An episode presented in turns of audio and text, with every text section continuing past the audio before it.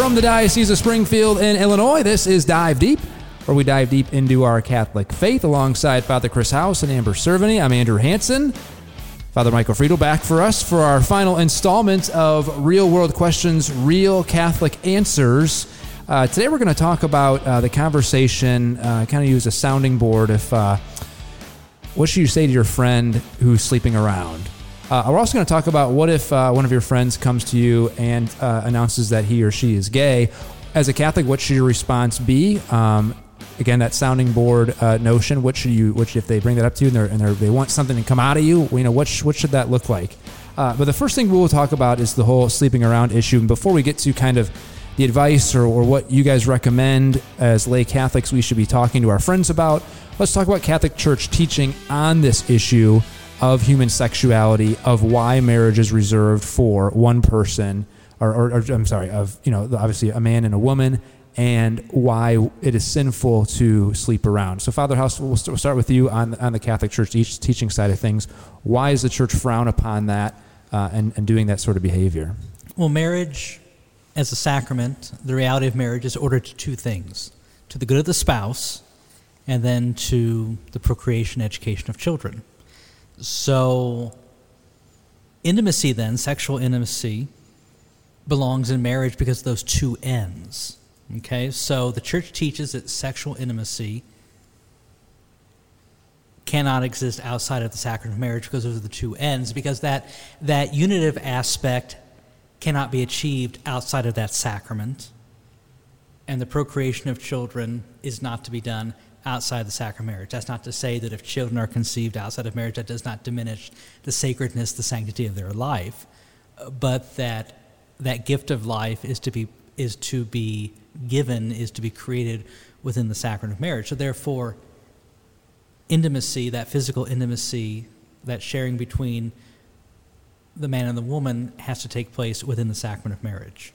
Father Fruto, when you've been talking with couples in marriage prep, do you think it's healthy for people who are about to be married to go over their past with their soon-to-be spouse and maybe mention these times of, yeah, I have slept around, but now I'm true to you, or do you think that they should just kind of hide that part of their lives to maybe not bring foster any friction, so to speak? I mean, obviously, honesty is going to be key. It doesn't mean you have to go into grave detail about like every little interaction you've ever had with anyone. It's important to realize, I think, as future spouses, that the other is not perfect, right? Just as I am not perfect, and so there might be things in my past that I'm not proud of. But what matters is my today, right? Am I going to be able to give a full gift of myself right here and right now to you as my spouse?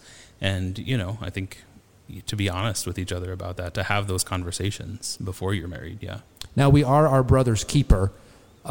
So what would you two recommend if I have a friend who I know is sleeping around? Do I just go up to him and just say, hey man, I gotta have a conversation with you. Like, this is not good. I mean, obviously that's really, really hard to do as a friend, but I'm called to do that. Well, yeah, I mean we are our brother's or sister's keeper, of course. Getting back once again, why are they doing this? Because many times there's something else going on, whether it be alcohol or drugs or spending or eating or sex or whatever it is.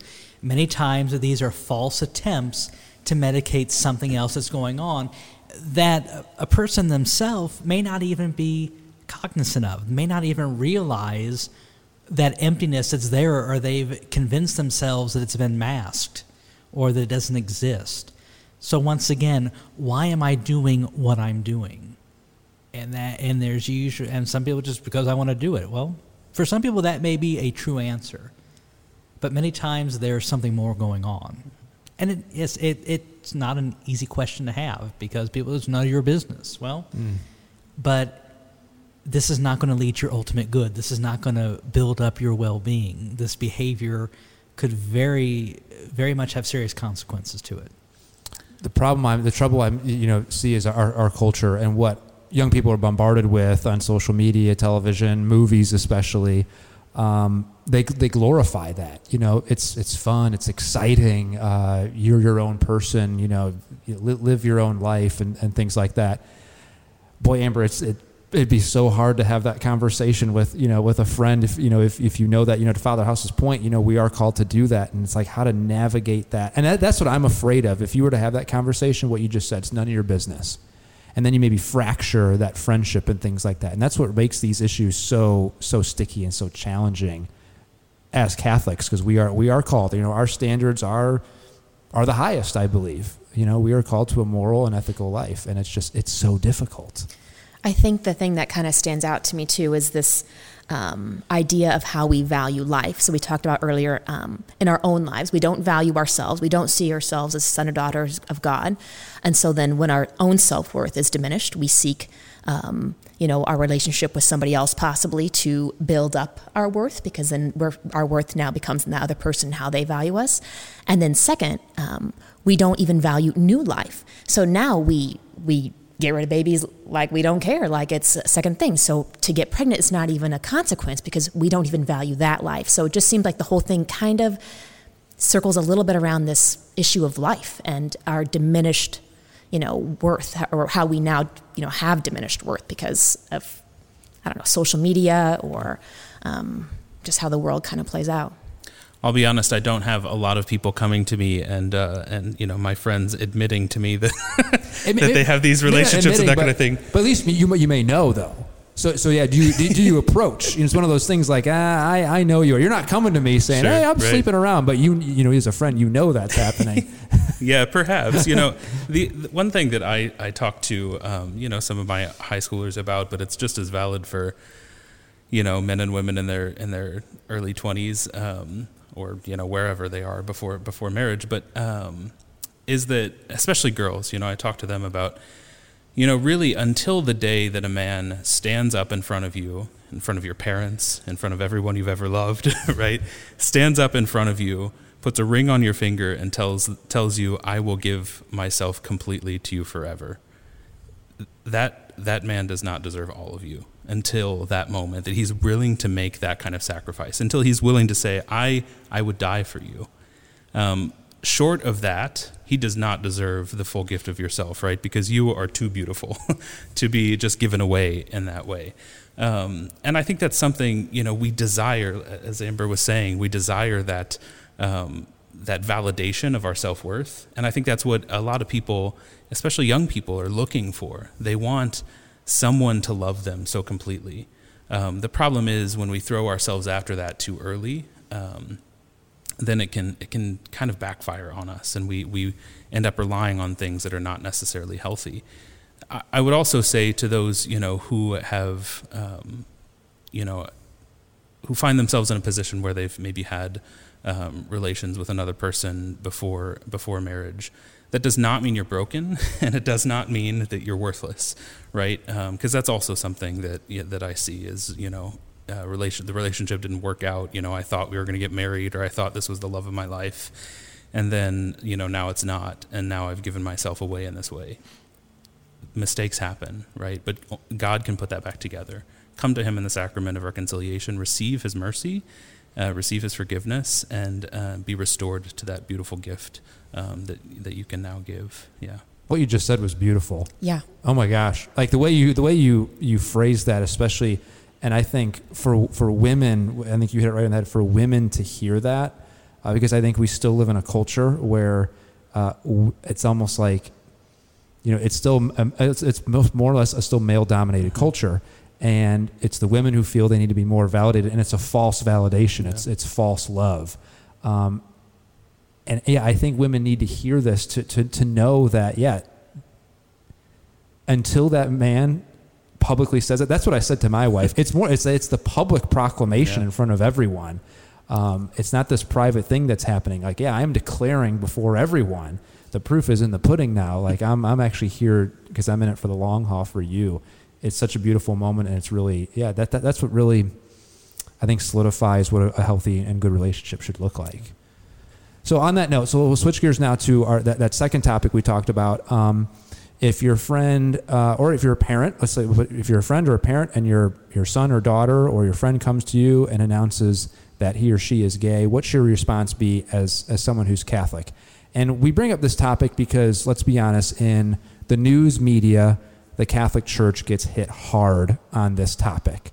There's a lot of misnomers about our church stance on this and how we treat people who are gay and things like that. So let's talk about that first, Father House. Catholic Church teaching. I think the biggest misnomer is the Catholic Church says if you're gay, you are sinning. You're being a gay person means you are sinning, and you're sinning all the time. That's not the truth. No, it's not the truth. And very sadly, at times the church has done very poorly in getting out what she actually believes and teaches.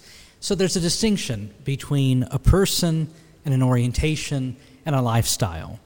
So a person's self-value is given by God, as we've talked about previously. And sexual orientation does not add, it does not take away from that. That's one aspect of who a person is. Like many things in life, it's what do we do with the gift of sexuality that can be positive or that can be negative, that could even be sinful. So we have to distinguish all of that. So number one, we are a person made in God's image and likeness, okay? So then some people have a heterosexual orientation, some people have a homosexual orientation. And the church listens a lot to science in that, and the church doesn't have a definitive answer to orientation and to where these things come from and how these things work out, just as science is disputed as to various things, whether it's the nature school, the nurture school, various things like that. It's a whole mix of everything in between.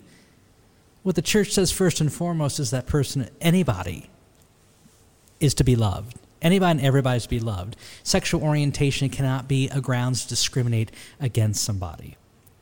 Now, the church says that we're all called to use who we are and what we've been given for God's greater glory. And the aspects of who we are to be directed towards Him. That includes the gift of sexuality. So once again, we have to go back to that, the reality of what is sexual intimacy, who is entitled to it, and what's it ordered towards. So sexual intimacy belongs within the sacrament of marriage, because sexual intimacy as a part of marriage, it's ordered to the unity of the spouses and to the procreation of children, okay?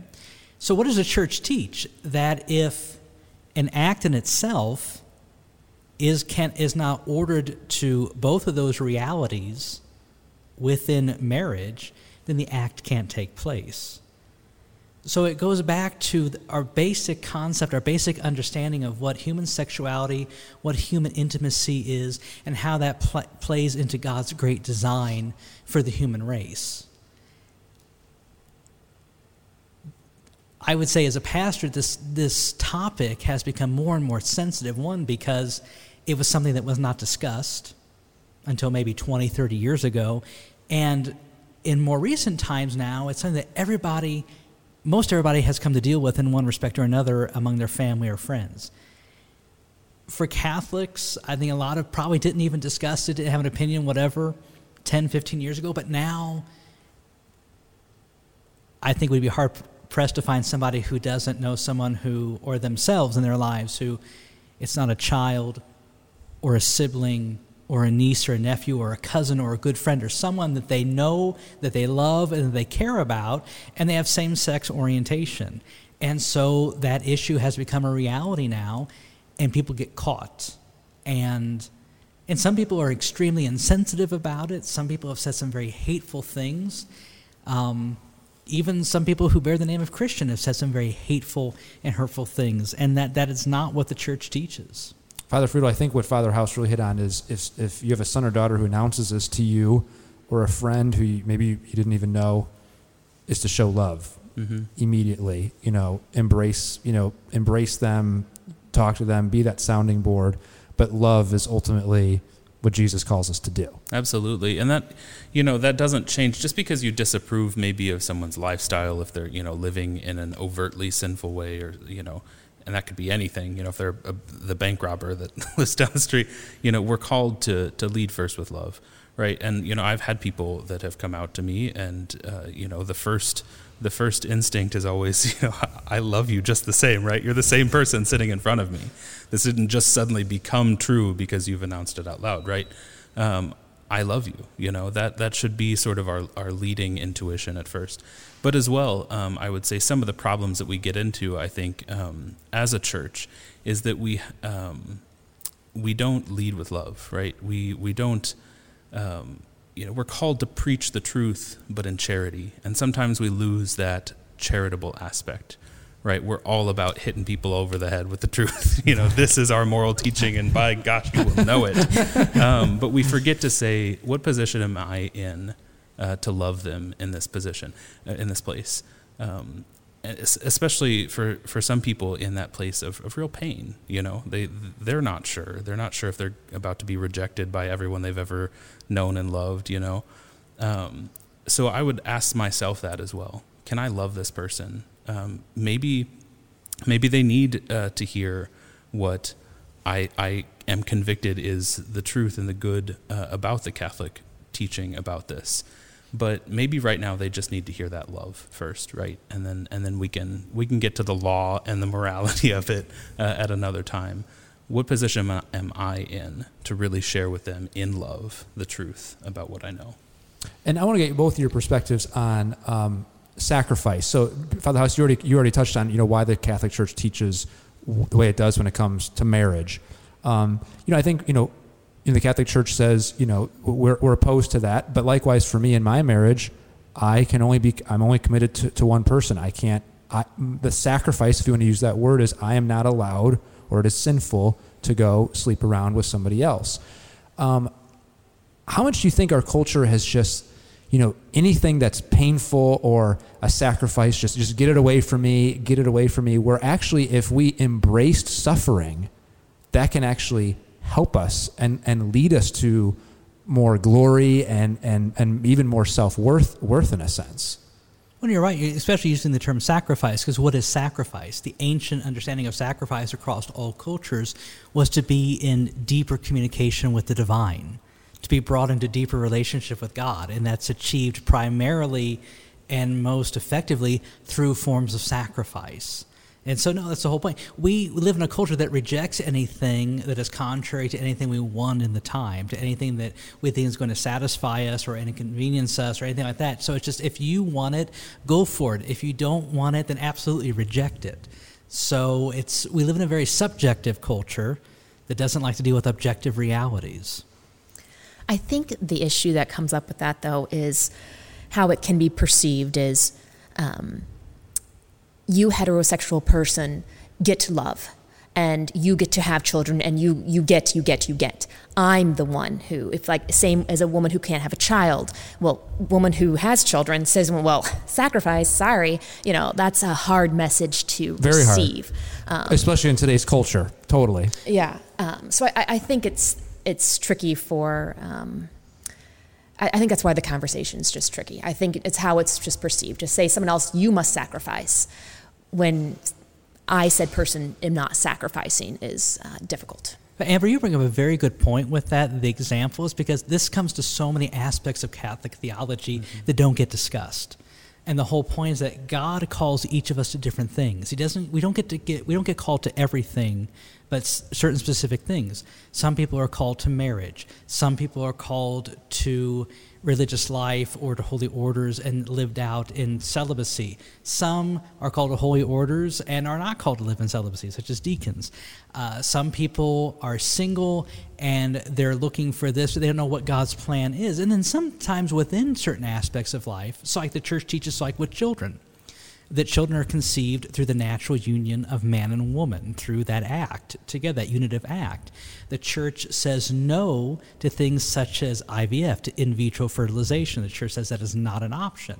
But yet we have men and women who desire a child so much that even though the church says this, and it has a reason for saying it, that some people will abide by that and some won't. Some will make the sacrifice, some don't. And the church is not the reality. It's not about the church of no, which people think that's what Catholicism is all about, sadly, and that's a misunderstanding. But the reality is the Catholic Church, the faith that Jesus Christ is the God of yes. And even though we maybe have to say no to something, it's because we're being invited to say yes to something more, to something greater. And behind that, whatever it will be a greater life with God. And so you bring up a very valid set of examples, is that there's so many things in the church that it's not just about yes or no arbitrarily. There are reasons for this. There's a theology of this. There's an understanding of this, because God has apportioned to each of us a specific part to play in this great design and drama of life and salvation and the building up of the body of Christ here and now. The challenge for us is to be comfortable with what God is asking us to do, the part we're being asked to play, knowing that it is going to be challenging, it's going to be difficult, it's going to involve sacrifice, and at times saying no to myself and what I think or what I want, or even if the world's telling me, you know, do whatever you want, it's okay, in the end, it's whatever. Well, it doesn't work out that way. The good news is we have a loving, merciful, patient and forgiving God who will deal with us in our mistakes and our faults and our self-centeredness, but will always be calling us still to right relationship in Him. Yeah, it's and that, I think you put it beautifully, and I think, Amber, yeah, when you have those people, it's one of those things you lay out why we believe the way we believe, and you love them, and hopefully they can accept what we believe as best we can. And it might be the old adage of, you know, we just agree to disagree on how we perceive these church teachings and church issues and things like that. But really appreciate that, Father. That was really, I mean, yeah, that's I think something that I think people need to hear. And also, you don't hear that about sacrifice. And when we have these very sticky things and what we're really called to do, that greater glory. And I know Bishop Paprocki has talked about authentic freedom is not doing what you please. There is something behind that. There's the natural law and being connected to God ultimately is what is 100% freeing, which I thought was really an interesting perspective on what he said. Well, thank you guys for Absolutely. The good conversation. We hope you enjoyed this series. If you like more podcasts, though, head on over to dio.org/podcast, and we will see you next time here on Dive Deep.